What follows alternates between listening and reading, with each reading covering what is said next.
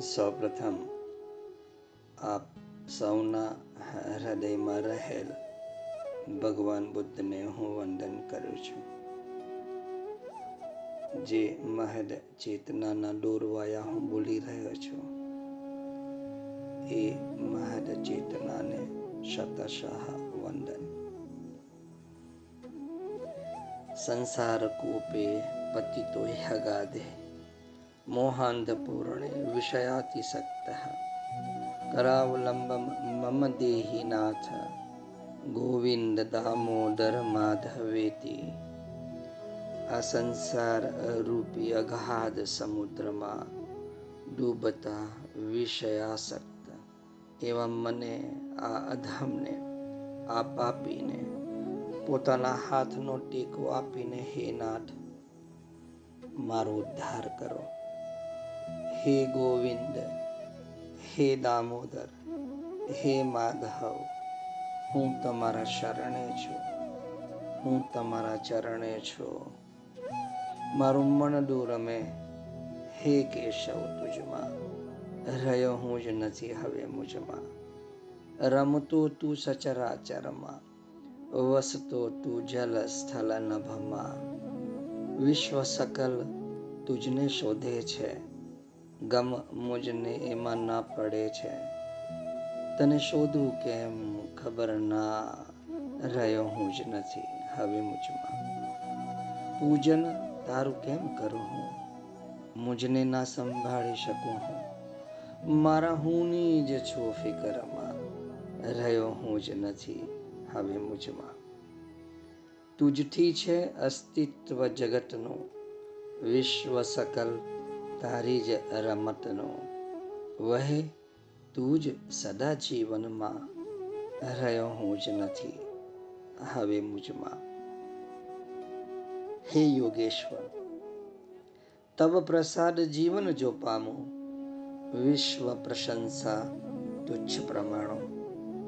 રાખું શું અહમ અર્પણમાં, રહ્યો હું જ નથી હવે મુજમાં.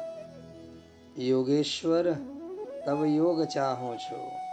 મુજમાં તુજ પ્રાગત્ય ચાહું છું.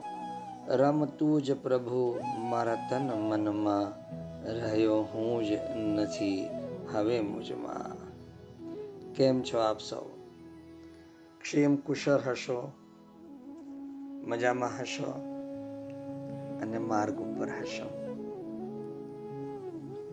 આ એક એવો માર્ગ જ્યાં સતત પળ પળ આપણે શ્રી કૃષ્ણનો અનુભવ કરતા રહીએ. એમની હાજરી, એમના સંકેતો આપણી સન્મુખ વારંવાર તેઓ પ્રગટ કરતા રહે. કેટલી મોટી વાત છે. અને આપણે પણ રુજુતાપૂર્વ, મૃદુતાપૂર્વ આ માર્ગ ઉપર વિનમ્રતાથી આગળ વધતા રહીએ. હૃદવાગ વપુભિ વિદધત નમસ્તે આ હૃદય આ વાણી આ શરીર આ ત્રણેયને વિનમ્ર કરતા રહીએ સાવ નમીથી ભરેલું બનાવતા રહીએ અને આ માર્ગ ઉપર આપણે આગળ વધતા રહીએ.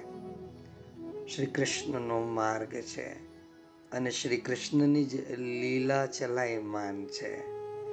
એમની જ કૃપા અને એમના જ ગુણોને આપણે જોઈ રહ્યા છે. અને એટલા માટે દર્શાવી રહ્યા છે કે આ ગુણો આપણી ભીતર પ્રવેશ કરે. આપના મનની અંદર ચાલતી આ સંસારની સાંસારિક વૃત્તિઓ જે છે, એ વૃત્તિઓ, એ વિષયો તરફથી આપનું મન, આપનું ચિત્ત, આપણું અસ્તિત્વ શ્રી કૃષ્ણ ભણી વળે.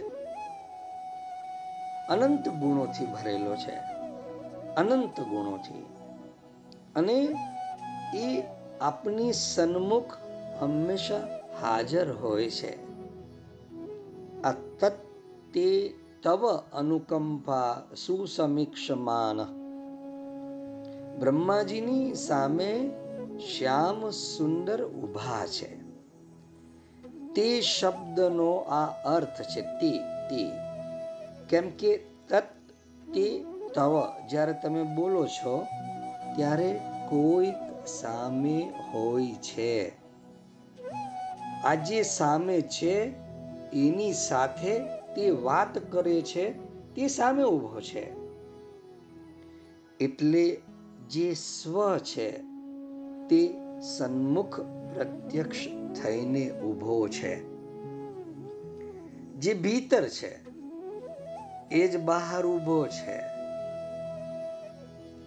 ભક્તિ સિદ્ધાંતમાં એવું માનવામાં આવે છે કે ભગવાન વિશે આપણે એવી રીતે વિચારવું જોઈએ કે દર્શન સમાનાકાર વૃત્તિ હોય.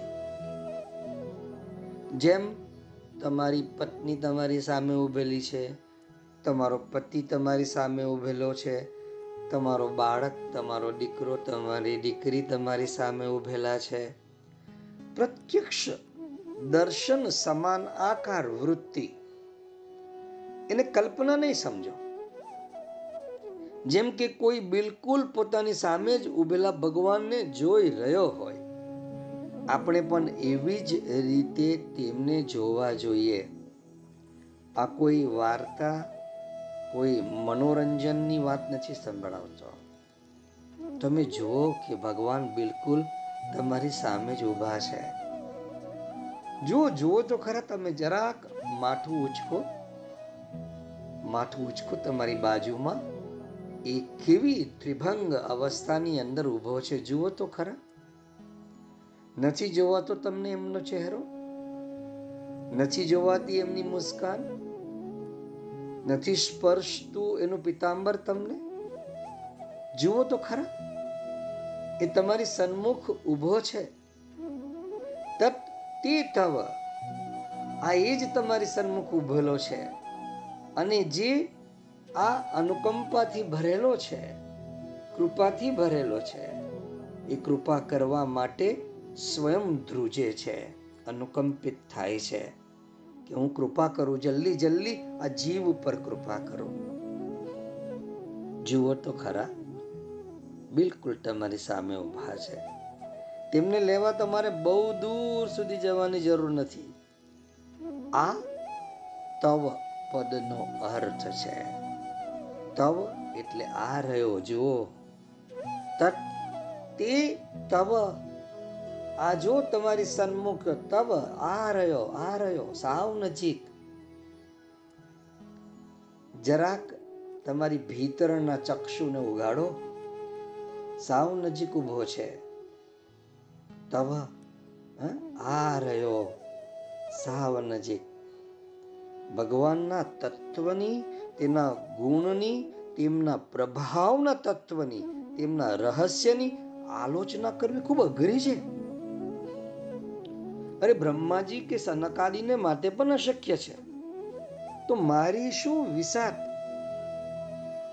છતાં મારે તમને આ પ્રભુના ગુણ, એમના સ્વરૂપ, એમના સ્વભાવ વિશે વાત કરવી છે, જેથી કરીને તમારી ચિત્તની અંદર, તમારા લોહીની અંદર આ પ્રભુ દોડતો થાય. તમારી મનોવૃત્તિ આજે સાંસારિક અથવા ઇન્દ્રિયોના વિષયો પાછળ જે ભાગે છે, તેને બદલે એ આ કૃષ્ણની પાછળ પાછળ અભાગથી થઈ જાય. મારે આ કામ કરાવડાવવું છે. એટલે હું તમને આ સમજણ આપી રહ્યો છું કે બ્રહ્માજી અને સનકાદીને માટે પણ અશક્ય છે. એમના એમના ગુણના પ્રભાવ, એમનો તત્વની વાત કરવી. દુનિયામાં આપણે એવું સાંભળ્યું છે કોઈએ સમુદ્ર પી લીધો. આપણે એવું પણ સાંભળ્યું છે કે કોઈએ ત્રિભુવનની સૃષ્ટિ કરી દીધી છે. આપણે એ પણ સાંભળ્યું છે કે કોઈએ વાયુને સ્તબ્ધ કરી દીધો. કોઈએ સૂર્યની ગતિ રોકી દીધી. પણ આપણે હજી સુધી એવું નથી સાંભળ્યું કે કોઈએ સંસારમાં ભગવાનના ગુણોની ગણના કરી લીધી હોય. અને એના ગુણ અનંત છે.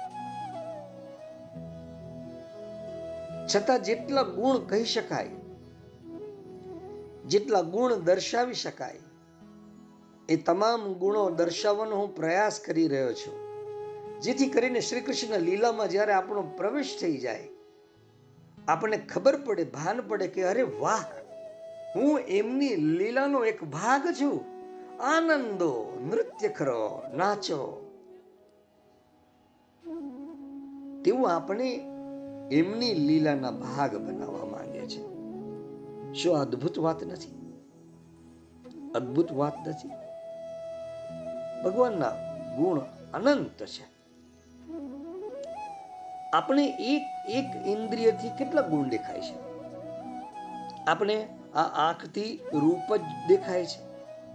જ્યારે ભગવાનને આંખથી ગંધ, રસ, રૂપ, સ્પર્શ બધું જ જોવાય છે ભાઈ. ભગવાનના એક અંગમાં બધી જ વિશેષતાઓ છે. એટલું જ નહીં, ભગવાનના સમગ્ર સ્વરૂપમાં એક જ તત્વ ઓત પ્રોત છે. હવે આપણી તો પાંચ જ જ્ઞાનેન્દ્રિય છે. અને જરા ભગવાનને તો જુઓ. દર્શન, સમાન આકાર, વૃત્તિ એટલે ગુણોની ગણના, ગુણ, તત્વ, આલોચન જેને જોયો નથી. એને નેતિ કહેવાનો કોઈ જ અધિકાર નથી કે એ નથી. પહેલા જુઓ તો ખરા ભાઈ, અને પછી કહો કે એ નથી. જેમ આપણે કોઈને શોધી રહ્યા હોઈએ, અને કોઈ વ્યક્તિ તેને સામે લાવીને ઊભો કરી દે, કે જુઓ આ રહ્યો આ રહ્યો. પણ આપણે કહીએ કે ના, આ નથી. તો જ્યાં સુધી સામે નહીં આવે, ત્યાં સુધી નીતિ નીતિ કેવી રીતે કહેશો? કે નહીં આ પણ નહીં આ પણ નહીં આ પણ નહીં. અરે, આ ભગવાનની અનુકંપા તો જુઓ. નતંત નંદન નંદનમ. અરે, એ તો નતવત છે. કલાકાર છે. અને જાત જાત એ એમને એમ તો એમને નટવર નથી કીધો. નતવત આચરંતમ નત ઈવી ઈ- નત ઈવ આચરતી ઇતિ નતતી. એ નતની જેમ આચરણ કરી રહ્યો છે, અભિનય કરી રહ્યો છે. કોઈક વાર તમારી સામે સાસુ બનીને આવીને ઊભો રહી જાય, કોઈક વાર જેઠાની બનીને આવીને ઊભો રહી જાય કોઈક વાર જેઠ બનીને આવીને ઊભો રહી જાય, કોઈક વાર મિત્ર બનીને આવીને ઊભો રહી જાય. નટવટ આચરંતમ, નટ ઇવ આચરતી ઇતિ નટતી. અરે, એ તો મહાન કલાકાર છે ભાઈ. અને એ તો જાત જાતના ભાત ભાતના સ્વરૂપો લઈને અને પ્રત્યેક સ્વરૂપની અંદર કોઈક ગુણ પણ હોય. કોઈક ગુણ પણ હોય. અનંત અનંત એમના ગુણ અને અનંત અનંત એમના સ્વરૂપ. ધ્યાન આપજો, જાગતા રહેજો. એક મહાન કલાકાર, એક મહાન એક્ટર જેને ઓસ્કાર પણ ઝાંખો પડી જાય. એ કેવા જાત જાતના ભાત ભાતના અભિનય કરે છે? કોઈક વાર ટ્રાફિક પોલીસમાં જોવાય, તો કોઈક વાર કોઈક ભિક્ષુકમાં. તમે જુઓ, હાથ લારી વાળો હોય, દાણા ચના વાળો હોય, નાનાથી નાના, મોટાથી મોટા નટ વટ આચરંતમ આ નટની જેમ કોઈક મહાન અભિનેતાની જેમ જાત જાતના ભાત ભાતના અભિનય કરતો આવ્યો. અને આપણે એ અભિનય કરનારને જાત જાતના નામ આપીને એના દોષ જોઈને આપણે દ્વેષમાં પડતા રહ્યા. મારી જેઠાણી આવી, મારી સાસુ આવા, મારો પાર્ટનર આવો મારો પતિ આવો, મારી પત્ની આવી. અરે જરાક જરાક તમારી દ્રષ્ટિ તમારા આંતરચક્ષુને ખોલીને જરા જુઓ તો ખરા કે તમારા કલ્યાણને માટે એ સ્વયં ભગવાને કયું સ્વરૂપ લીધું છે? તમારા કલ્યાણને માટે. અનંત રૂપ છે. આ વિશ્વનું દર્શન છે તે શું છે શું? એ ભગવાનનું નટવત આચરણ છે. કાશ્મીરી શૈવ દર્શન સિદ્ધાંત એમ કહે છે ભોગતેવ ભોગ્ય ભાવેન સદા સર્વત્ર સંસ્થિત. તેન શબ્દાર્થ ચિંતાશુ નસ શબ્દો યહ શિવ ભોગતા જે મહેશ્વર છે તે જ ભોગ્ય રૂપે સર્વત્ર રહેલો છે ભોગ પણ એ જ કરી રહ્યો છે અને ભોગ રૂપે જે જે વસ્તુઓ છે ત્યાં પણ ભોગ્ય રૂપે પણ સર્વત્ર તે જ રહેલો છે. ભોગતેવ ભોગ્ય ભાવેન સદા સર્વત્ર સંસ્થિત. તેન શબ્દાર્થ ચિંતાશો, તેથી આપણે શબ્દ અર્થનો વિચાર કરીએ છીએ. તમે શું કહું? એવો કોઈ શબ્દ નથી જે ભગવાનનું નામ ના હોય. ન સ શબ્દો યહ શિવ. કોઈ પણ બારાક્ષરીનો એક અક્ષર પણ તમે લઈ લો, એ સ્વયં પ્રભુ છે. કોઈ રૂપ એવું નથી જે ભગવાનનું રૂપ ના હોય. બધું જ ભગવત રૂપ છે. આપણે આ અજ્ઞાનતાને કારણે, આપણા મનની અંદરની જે ગંદકી છે એને કારણે. જ્યાં જ્યાં આપણે શ્રેષ્ઠ સમજીને ફસાઈએ છીએ, ત્યાં પણ આપણી આ અજ્ઞાન મૂલક મનની મલિનતા જ છે. અને જ્યાં જ્યાં હીન સમજીને દ્વેષ કરીએ છીએ, ત્યાં પણ અજ્ઞાન મૂલક મનની મલિનતા છે. બરાબર? ધ્યાનથી સમજજો કે દ્વેષ ભાવને કારણે કોઈક વ્યક્તિના પ્રત્યેના ધિક્કારના ભાવને કારણે આપણે પ્રભુનો દર્શન નથી કરી શકતા. આપણી આંખ આડે એક પડદો આવી જાય છે. આપણા જ દ્વેષ ભાવનો જેને શ્રેષ્ઠ સમજીને આપણે આસક્ત થઈ જઈએ છીએ. એ રાગ ભાવનો પડદો આવી જાય છે. આ અજ્ઞાન મૂલક મનની મલિનતા ગંદકી છે. આવું જ પ્રેમની નજરે જુઓ, એટલે ખબર પડશે કે પ્રેમ વસ્તુને સુંદર બનાવી દે છે. તમારી પડોશન, તમારો આડોશી પાડોશી તમને થપકો આપવા માટે આવે તો માં કેવી પરિસ્થિતિ સંભાળી લે છે? તમારું બાળક જો ક્યારેક ચોરી કરે, જુઠ્ઠું બોલે, કોઈ વાતને છુપાવે અને આ પડોશી તમને ઠપકો આપવા માટે તમારા ઘરે આવી જાય તો માં કેવું કે, અરે જુઓ હજી એ નાદાન છે, સમજતો નથી. અરે કોઈની કુસંગતથી એને આવું કરેલું છે. એનો દોષ થોડો છે ભાઈ. કેમ ભાઈ? તમે તમારા બાળકના દોષને આટલો છાવરી છાવરીને કેમ બોલો છો? કેમ કે બાળક માટે પ્રેમ છે.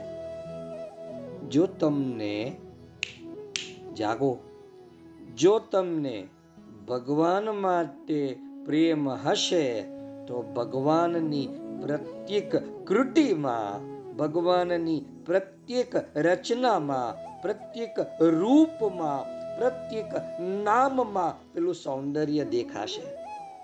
જે માને પોતાના શિશુમાં, કવિને પ્રકૃતિમાં, પ્રેયસીને પોતાના પ્રિયતમમાં દેખાય છે.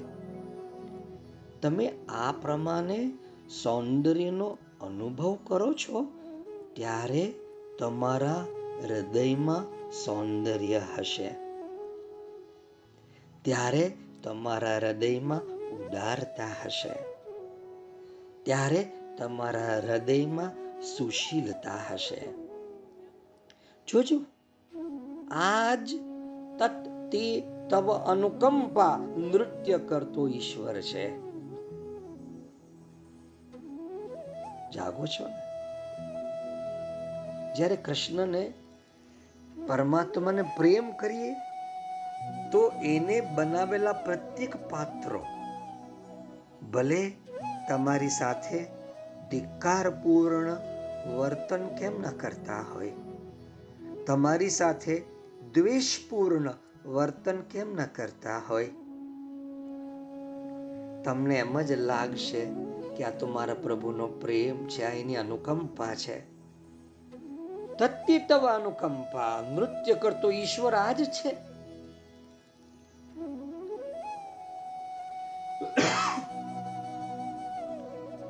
જીવનમાં જાત જાતના ભાત ભાતના સ્વરૂપો લઈને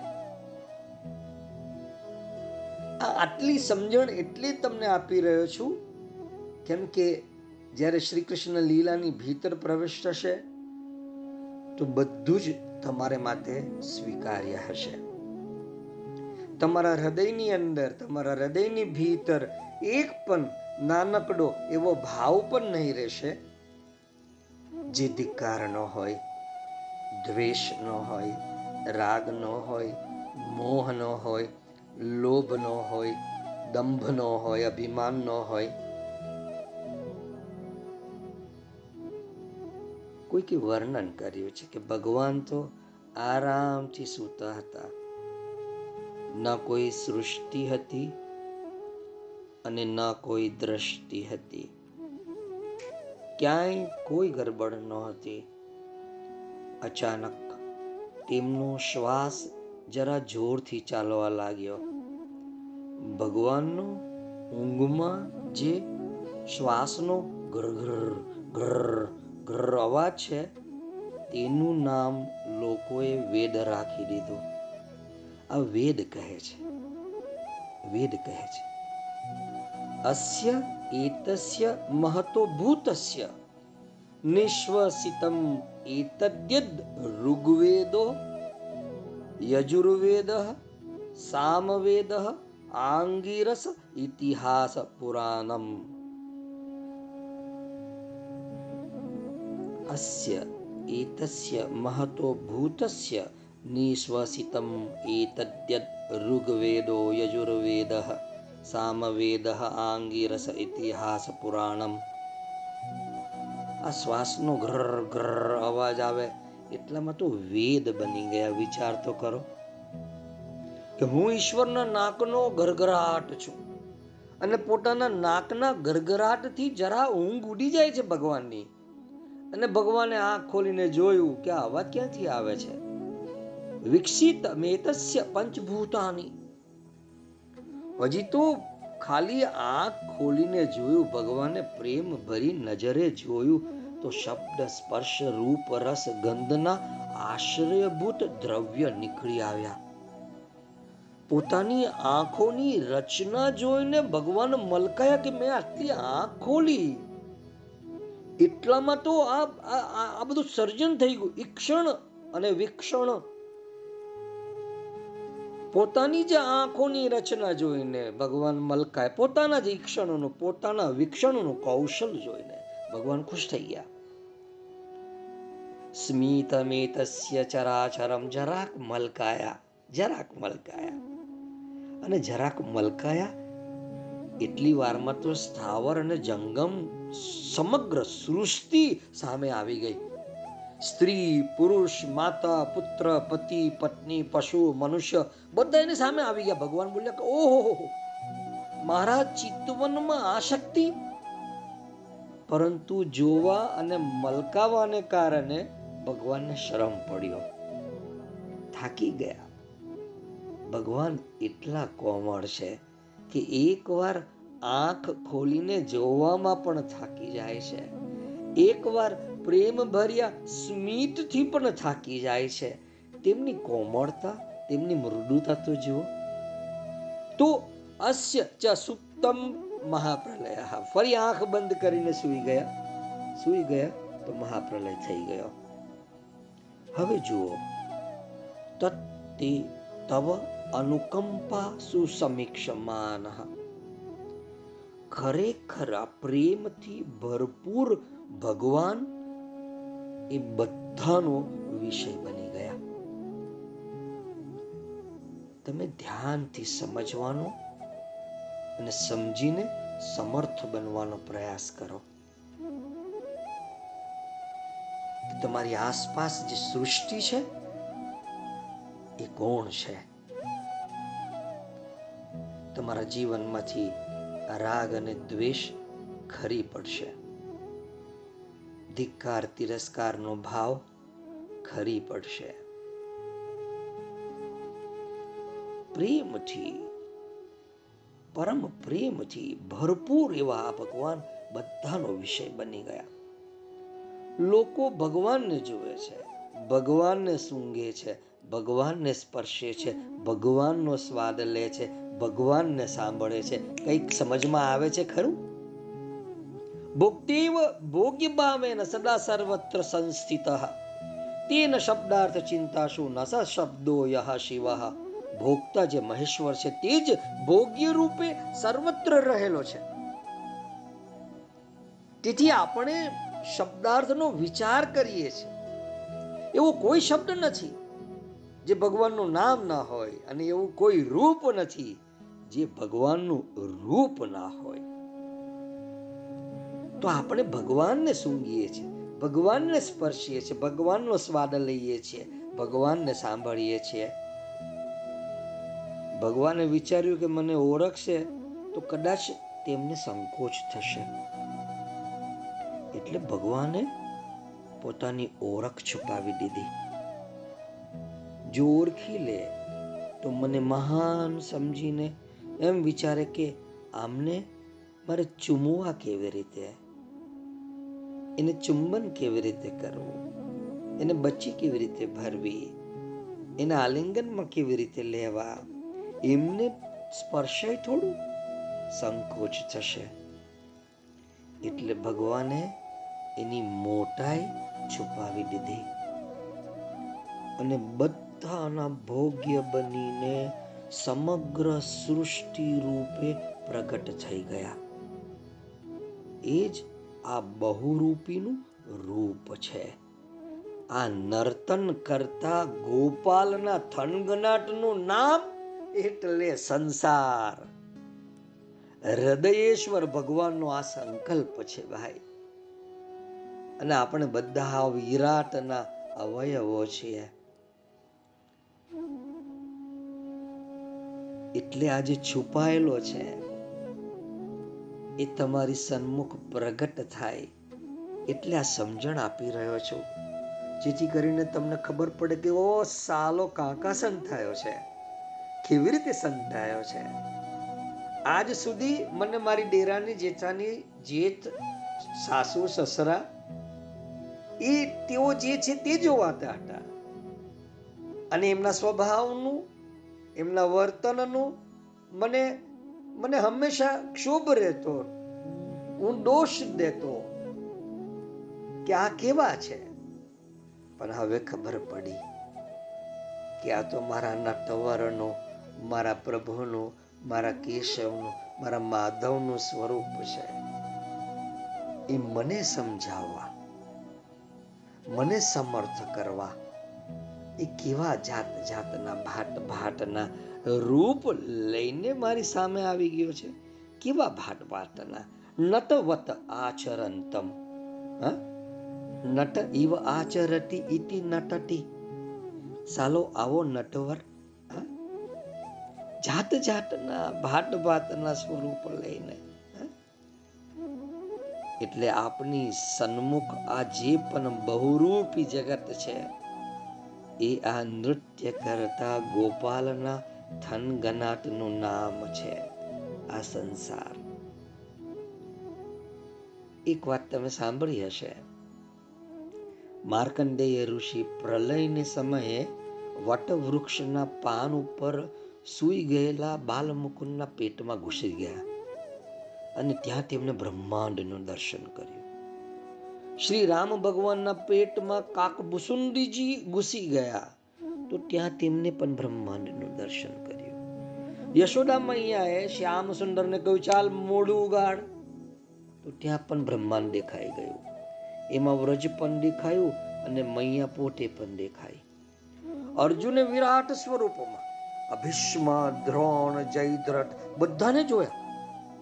એક બાજુ આ વિરાટના અવયવમાં સમગ્ર સૃષ્ટિને જોવી, તેમજ એક બાજુ આ હિરણ્ય ગર્ભના સંકલ્પમાં સમગ્ર સૃષ્ટિને જોવી, તેમજ એક રામકૃષ્ણના પેટમાં સમગ્ર બ્રહ્માંડનું હોવું, બાલમુકુંદના પેટમાં સંપૂર્ણ બ્રહ્માંડનું હોવું. હવે તમે જ કહો કે આ ભગવાનના પેટમાં જે બ્રહ્માંડો હોય છે, એ બ્રહ્માંડોમાં આપણી આ પૃથ્વી પણ છે.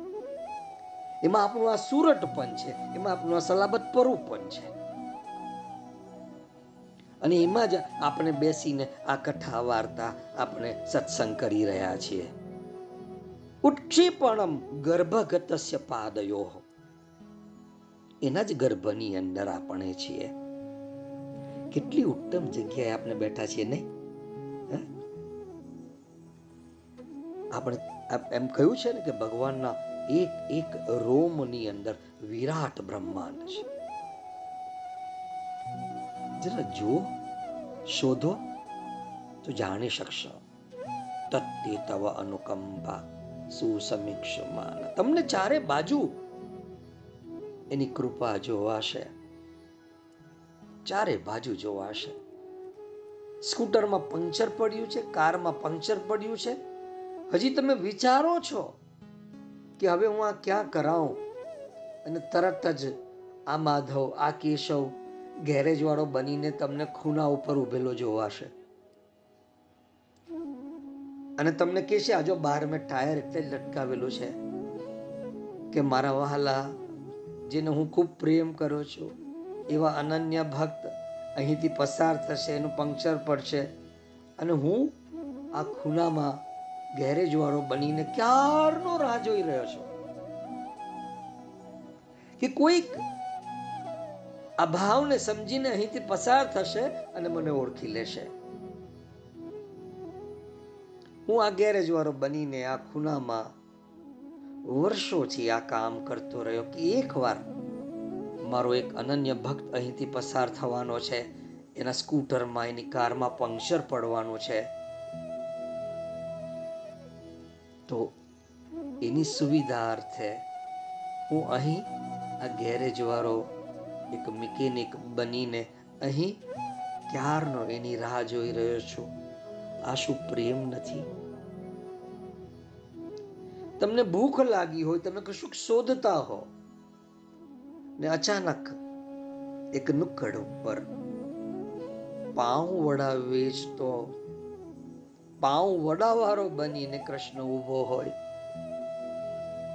જરાક તમે આ ભાવથી આ જગતને જોયું છે ખરું?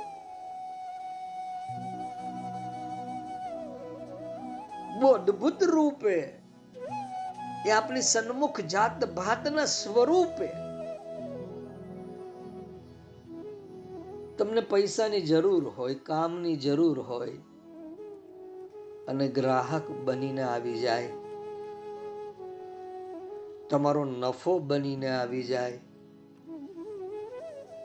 ક્યાંક કોઈક પ્રારબ્ધ વશ નુકસાનમાં છો. ક્યાંક કોઈક ખોટમાં છો. કોઈક હતાશામાં છો. કોઈક નિરાશામાં છો. અચાનક મિત્ર બનીને આવીને તમારા ખભે હાથ મૂકી દે. આ એના રૂપો છે? આ એની કરુણા છે આ એની અનુકંપા છે. તમે નિહાળી નથી ને જોઈ નથી એની અનુકંપાને? તત્યતવ અનુકંપા સુસમીક્ષમાન. પ્રત્યેક જગ્યાએ તમને એની આ કૃપા જોવાશે ભાઈ સત્સંગ હોલ, આપણો સત્સંગ હોલ, એની સફાઈ અર્થે તમે બધા લાગી ગયા તમારી ભીતર એ પ્રેરણા જગાડનાર કોણ? કામવાળી બાઈ બનીને આવનાર કોણ? બેસનાર પણ એ, બોલનાર પણ એ, સાંભળનાર પણ એ. તમે, હું તમારી એક નવી દ્રષ્ટિ ખોલી રહ્યો છું, જેથી કરીને આ જગત, આ સંસારની અંદર જ્યાં જ્યાં આપણે આંગળી ચીંધીએ છીએ, બસ દોષ જોવા માટે. હા. મ્યુનિસિપાલિટી બરાબર કામ નથી કર્યું, આને બરાબર કામ નથી કર્યું. અરે ભાઈ, એના જાત જાતના ભાત ભાતના રૂપો છે. જાત જાતના ભાત ભાતના રૂપો. નટવટ આચરણ ભાઈ, એ નટતી છે. નટવર એટલે કયું છે એને? એ નટ છે એ અભિનેતા છે અને મહાન અભિનેતા છે. અને જાત જાતના ભાત ભાતના રૂપો લઈને છે. આ ઈશ્વરનું માયા મૂલક જરા જેટલું હાલવું ત્યાં સૃષ્ટિ છે. હિરણ્ય ગર્ભનો નાનકડો સંકલ્પ તે આ સૃષ્ટિ છે ભાઈ. આખરે આપણે ક્યાં છીએ? આ ઈશ્વર આપણાથી શું અલગ થઈ ગયો છે? ઈશ્વર આપની સામે પણ છે. આપણી મુઠ્ઠીમાં પણ છે. માત્ર આપને ઈશ્વરની ઓળખ નથી. મારે આ ઓળખ તમને આપવી છે. આ સમજણ તમને એ ઓળખ આપી દેશે અને આજ પછી તમારાથી એ ક્યાંય પણ છુપાવવાનું નથી. ગમે તેટલું એ નટ બની જાય. ગમે તેવો એ મોટો અભિનેતા બની જાય. તમે એને ઓળખી કાઢશો. અને એ ગેરેજ વાળા ભાઈ સાથે તમે ખૂબ જ વિનમ્રતાથી, પ્રેમથી વાત કરશો. કેમ કે તમારું હૃદય જાણી ગયું છે, ઓળખી ગયું છે કે અરે વાહ વાહ પ્રભુ, વાહ. તે શું અદ્ભુત આ ગેરેજ વાળાનો આ આ આ અભિનય આપ કરી રહ્યા છો? તમારા જેવા નટ, તમારા જેવો અભિનેતા મેં નથી જોયો. હું જ્યાં જ્યાં, જે જે જગ્યાએ જાઉં, મને જેની જેની જરૂર હોય, એ મારી સન્મુખ કોઈ પણ સ્વરૂપ લઈને આવીને તું પ્રગટ કરતો રહે છે. કેટલું અદ્ભુત, કેટલું અલૌકિક અને કેટલું દિવ્ય. આજ સુધી મને આ દ્રષ્ટિ જ નહોતી મળી પ્રભુ. આજે મને આ દ્રષ્ટિ મળી છે. હવે હું જોઈ શકું છું આ તારા જ સ્વરૂપને. ચારે બાજુ જે પણ છે, તું અને તું જ છે. બીજું કશું જ નથી. ભગવાનની કૃપા છે. એ નિત્ય પ્રાપ્ત હોવા છતાં પણ અજ્ઞાનને કારણે આપણે આ ઈશ્વર, આ ભગવાન, આ કેશવ, આ માધવ એ અપ્રાપ્ત જણાઈ રહ્યો છે. નિત્ય નિવૃત્ત હોવા છતાં પણ આ પ્રપંચ પ્રાપ્ત જેવો થઈ રહ્યો છે. જુઓ ભગવાનની કૃપા. પ્રેમ પૂર્વક વસ્તુને સુશોભિત કરી. જુઓ, જ્ઞાનમાં સુશોભિત કરવાનું સામર્થ્ય નથી. પ્રેમમાં એ સામર્થ્ય છે. એ બંનેની વ્યક્તિગત વિશેષતા છે. જ્ઞાન જે વસ્તુ જેવી હોય, તેને તેવી જ દર્શાવે છે. પણ કુરૂપને સુરૂપ બનાવી લે અસુંદરને સુંદર બનાવી લે દૂરને સમીપ લાવી દે પારકાને પોતાના કરી લે એનું નામ છે પ્રેમ. પ્રેમ શક્તિ છે અને જ્ઞાન પ્રકાશક છે. એટલે જ આપણે જેને પ્રેમ કરીએ છીએ, એ ગમે તેટલો કુરૂપ કેમ ના હોય, એની અંદર દુર્ગુણ કેમ ના હોય આપણે માટે એ સુરૂપ બની જાય છે. આપણે ગમે છે. આપણે એને પ્રેમ કરીએ છીએ. પ્રેમની અંદર આ શક્તિ છે. અને જુઓ, પ્રત્યેક જગ્યાએ પ્રભુની કૃપાને જુઓ. પ્રભુનો પ્રેમ જુઓ. જ્યારે તમને ખબર પડશે કે આ કાર્યમાં મારા પ્રિયનો હાથ છે, ત્યારે દુઃખ નહીં થાય. તમારી તમારી દેરાની, તમારી જેઠાણી, તમારો પાર્ટનર, તમારો બંધુ, તમારો મિત્ર, જ્યારે એ જે પણ કાર્ય કરે, તમને દુઃખ લાગે, પણ તમને જ્યારે ખબર પડે કે અરે, આ કાર્ય તો મારો જે પ્રેમી છે, હું જેને પ્રેમ કરું છું, એ કૃષ્ણનું છે. અને આ એની લીલા છે. જે આ મારા બંધુમાં, મારા મિત્રમાં, મારી દેરાનીમાં, મારી જેઠાનીમાં પ્રવેશ કરીને મારી સામે આવો અદ્ભુત અભિનય કરે છે. અભિનય તો જુઓ, તિરસ્કાર કરે એટલે કેટલો અદ્ભુત તિરસ્કાર કરે. મજા આવી ગઈ યાર. ધિક્કારે તો એવી ધિક્કારે. આહા પણ ખબર પડતી જાય ક્યારે? આ તો મારો પ્રિયતમ છે ભાઈ. મારો કૃષ્ણ, મારો માધવ છે ભાઈ. જોજો, જ્યારે ખબર પડી જાય કે આ કાર્યમાં મારા પ્રિયનો, મારા પ્રેમીનો હાથ છે, ત્યારે દુઃખ નથી થતું. બરાબર છે?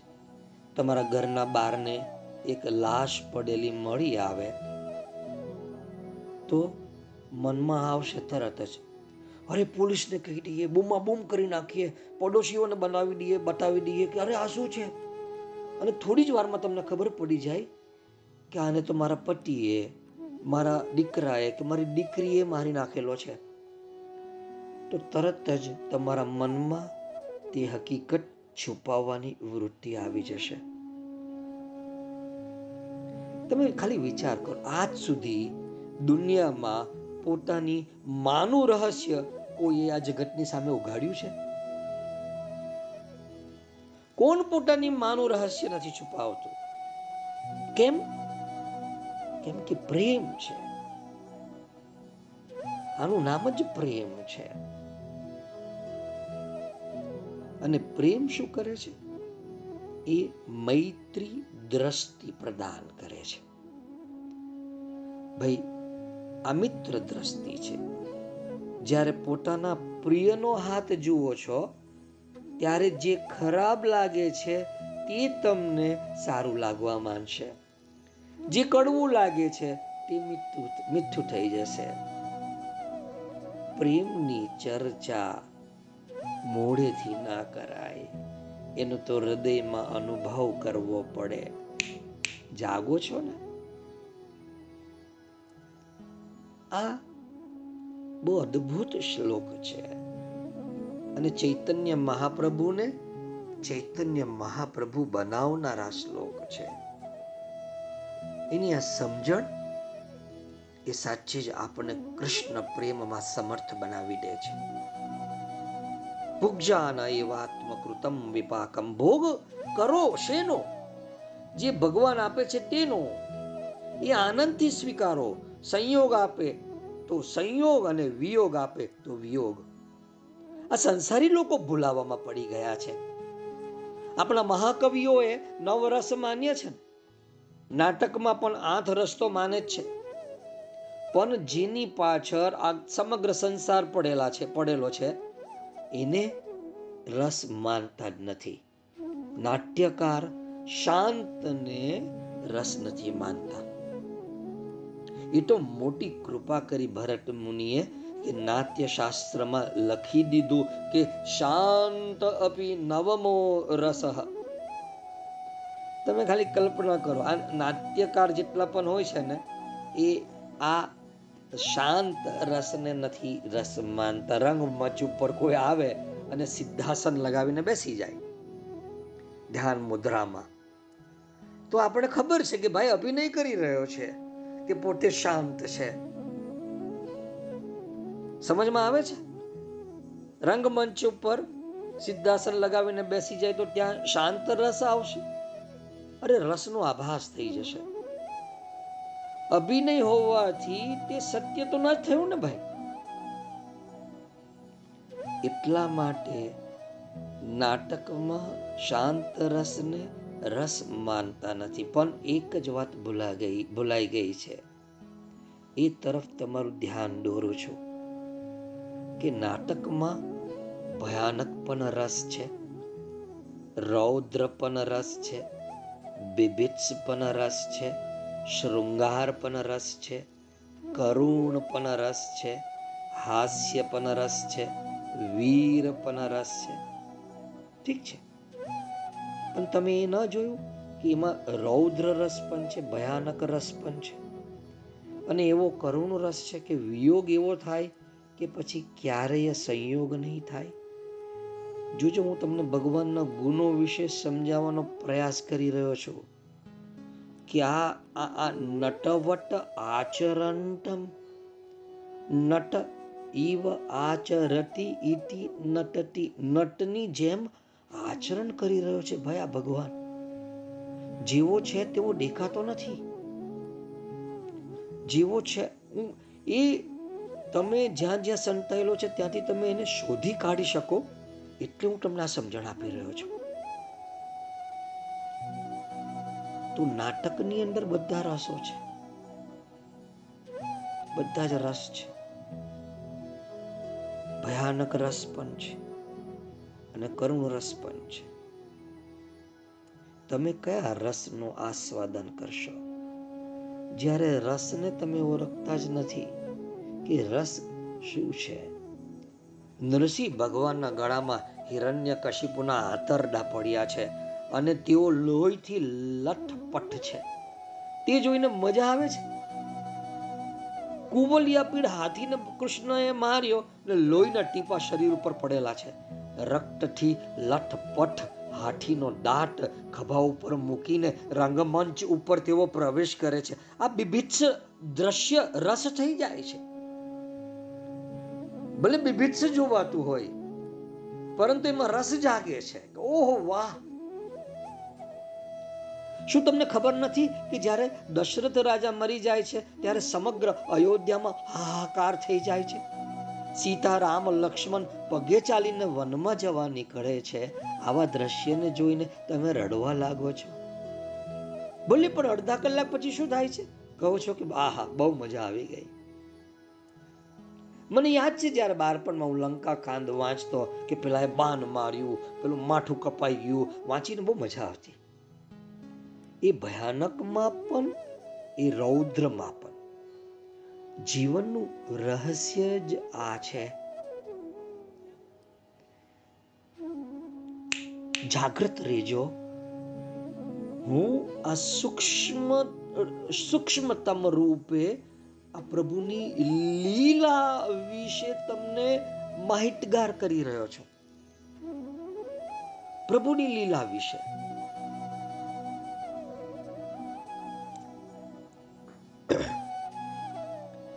જેથી કરીને તમને એ અનુભૂત થાય કે વાહ, આ પાંચ હજાર વર્ષથી મેં કૃષ્ણનો સાથ છોડ્યો નથી અને કૃષ્ણ પણ મારો સાથ છોડ્યો નથી. એની જ લીલા ચલાયમાન છે અને આજે હું એની લીલાનો ભાગ છું. એ અનુભવીને હું પરમ આનંદ, પરમ ગૌરવનો અનુભવ કરી રહ્યો છું. આ સમજણ તમારી ભીતર હું જાગૃત કરાવવા માંગુ છું. જીવનનું રહસ્ય છે આ. કાવ્યમાં આવી ઘટના આવે ત્યારે તમે તેનો રસાસ્વાદ કરી શકતા હો.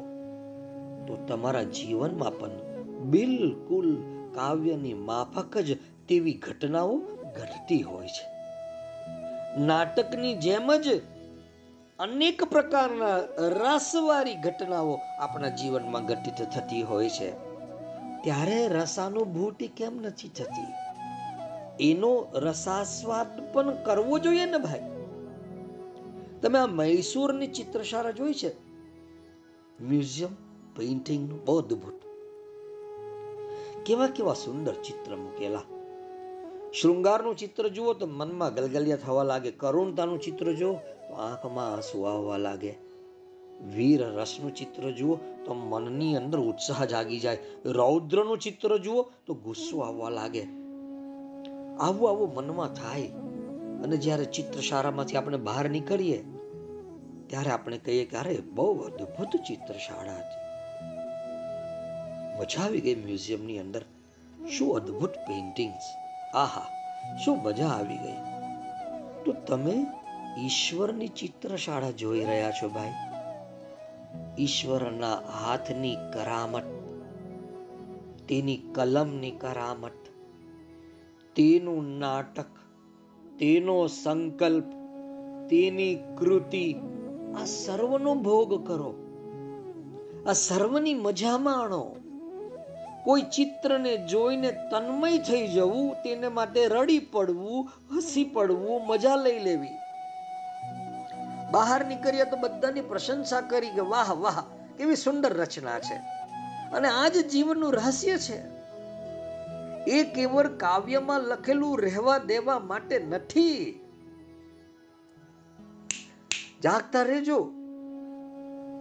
એની જ કરામત, એની જ કલમની કરામત, આ એનો નાટક, આ એનો સંકલ્પ. કઈ વ્યક્તિને તમારા જીવનમાં મૂકવા કઈ વ્યક્તિને તમારા જીવનમાં કયા સમયે તમારી સન્મુખ તમારી સામે ભીડી દેવા? અરે આ એનું આચરણ છે. એનું આચરણ છે.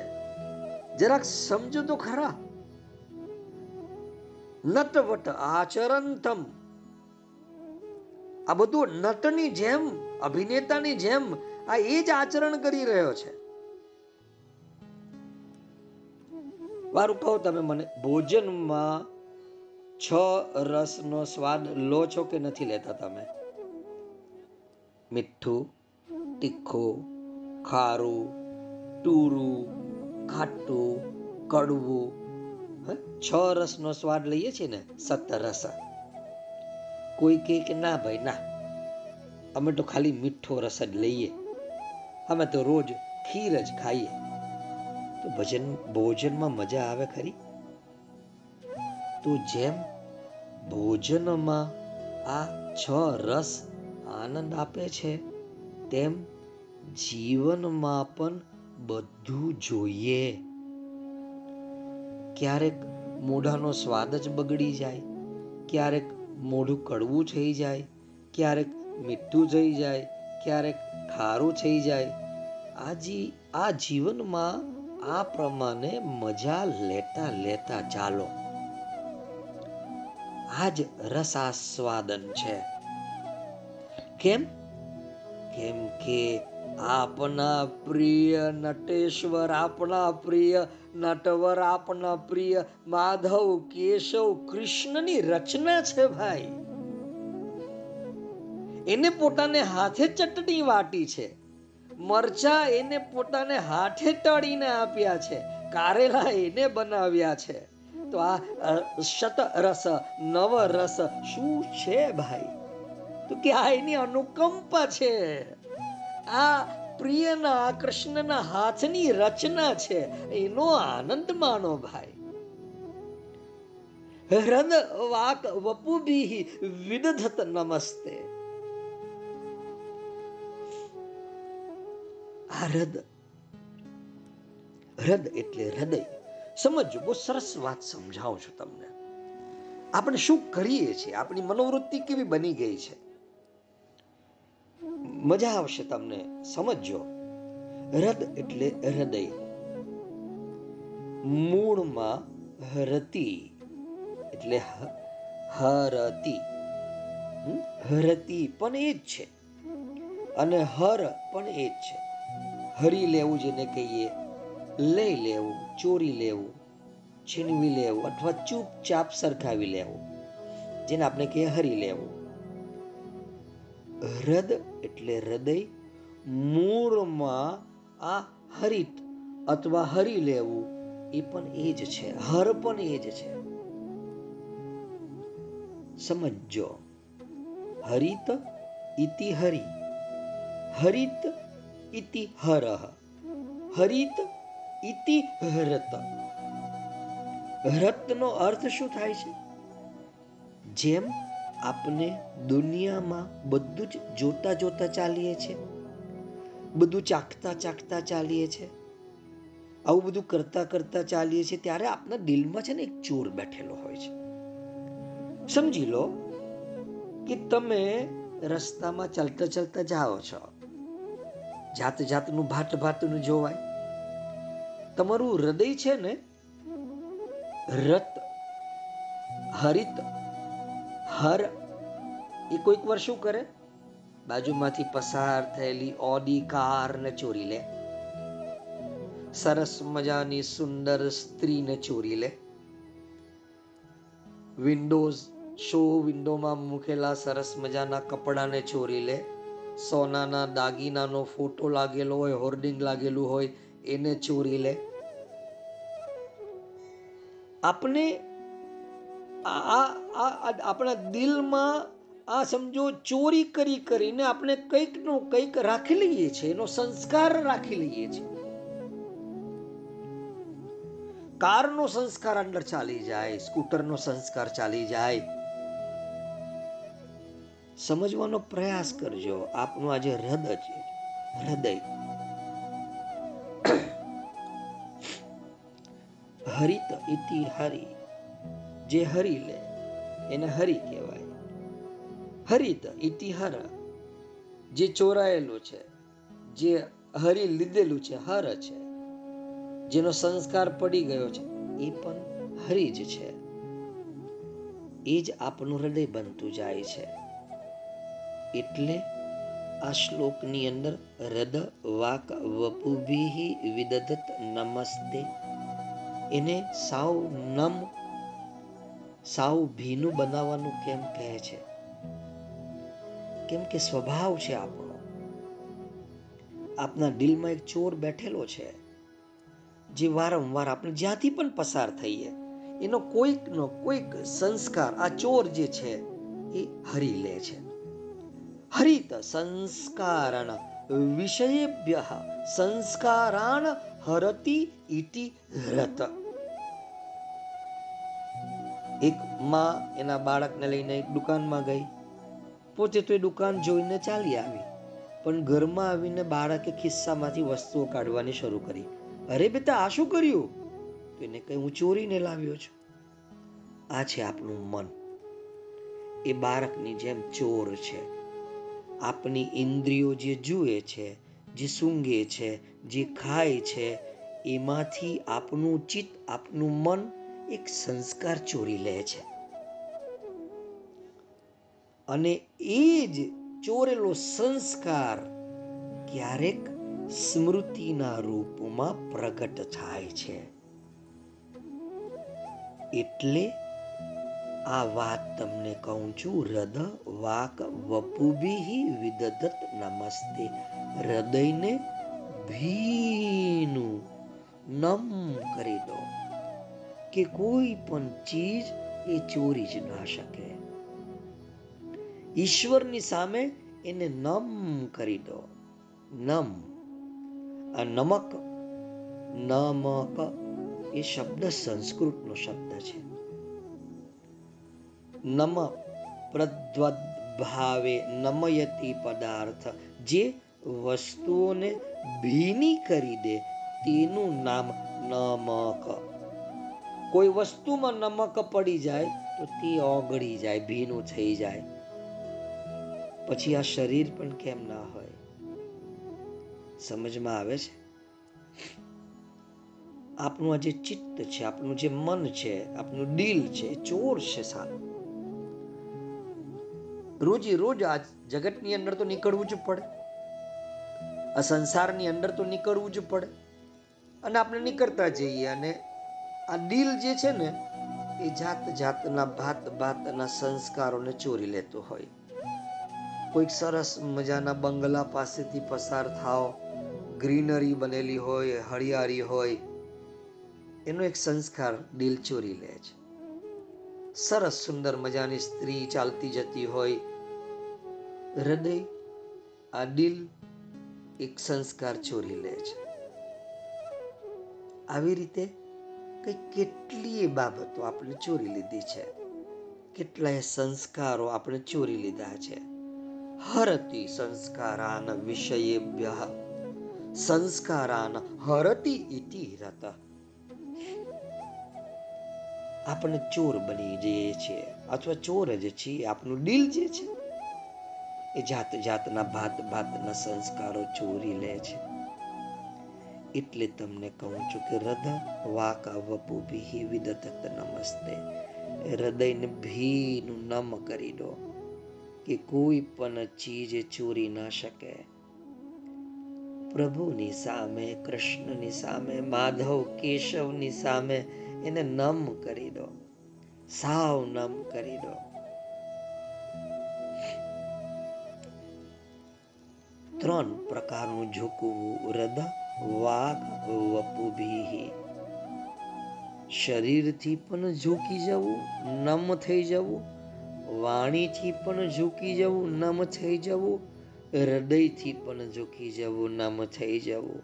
હૃદયમાં અભિમાન ન હોવું, તે ઝૂકવું છે. અને વાણીમાં વિનય હોવો, તે પણ ઝૂકવું છે. શરીરનું ઉદ્દંડ ન હોવું ઉદ્દંડતા પૂર્ણ કૃત્યથી શરીરને કોઈ દિવસ એવા વર્તનમાં ના મૂકવું, ઉદ્ધત ના બનાવી દેવું, એ પણ શરીરનું ઝૂકવું છે. હૃદયમાં અભિમાનનું હોવું, એ ઈશ્વરના, કૃષ્ણના અદર્શનની ઓળખ છે. જે ઈશ્વરને ઓળખશે જે માધવને ઓળખશે, જે કૃષ્ણને ઓળખશે, તે અભિમાન નહીં કરે. કેમ કે એનામાં કોઈ વિશેષતા નથી. જ્યાં સુધી કૃષ્ણને આપણે જોતા નથી, ત્યાં સુધી જ હું કંઈક છું એમ લાગે છે. જ્યાં સુધી પોતાનામાં મોટાઈ દેખાય, ત્યાં સુધી સમજવું કે પ્રભુ, પરમાત્મા કૃષ્ણ નથી દેખાયો. મારે તમને આ કૃષ્ણને તમે જોઈ શકો. એ જ દ્રષ્ટિ આપવી છે. અને કંઈક અંશે એ દ્રષ્ટિ તમને આજના સત્સંગમાં મળી પણ જશે. અને તમે આ સમગ્ર જગતની અંદર આ દોષ આરોપણ જે કરીએ છીએ, કદાચ આજથી તમારા જીવનમાં દોષ આરોપણ નીકળી જશે. તમે ઈશ્વરના પ્રભુના, કૃષ્ણના જાત જાતના, ભાત ભાતના સ્વરૂપોને તમે ઓળખી શકશો. આજે હિરણ્ય ગર્ભ રહ્યો છે. બસ મારે હવે એનો જન્મ કરાવી દેવો છે. એ ગર્ભમાં ક્યાં સુધી રહેશે? અને મને તમારી ઉપર પૂર્ણ શ્રદ્ધા છે કે તમે તમામ એ પ્રભુના પ્રસવની વેદનાને સહન કરીને તમે અચૂક એનો જન્મ કરાવશો. આ જ જન્મમાં જીવતા જીવ મને તમારી ઉપર પૂર્ણ શ્રદ્ધા છે. તમને છે ને મારા શબ્દોને વિરામ આપું છું. બુદ્ધમ શરણમ ગચ્છામી. જેઓને આ પ્રભુના નટવર સ્વરૂપને ઓળખવો હોય, એ નટવત આચરણ કરતા કૃષ્ણને અનુભવવો હોય તો આ સત્સંગને વારંવાર શ્રવણ કરે. જેથી કરીને તમને ખબર પડે કે ઘટયતી ઘટચેષ્ટાયામ, ઘટયતી ચેષ્ટયતી નિખિલમ જગત ઇતિ ઘટ પરમાત્મા. ઘટ ઘટની અંદર જે પણ ચેષ્ટા ચાલી રહી છે ઘટયતી, ચેષ્ટયતી અને જે ચેષ્ટાઓ છે એ તમામ ચેષ્ટાઓ પણ નિખિલમ જગત, આ સમગ્ર જગત પણ એ બધું જ પરમાત્મા છે. બધું જ પરમાત્મા છે. જેને ઉતાવળ હોય, ફટાફટ લાગી પડે અસ્તુ.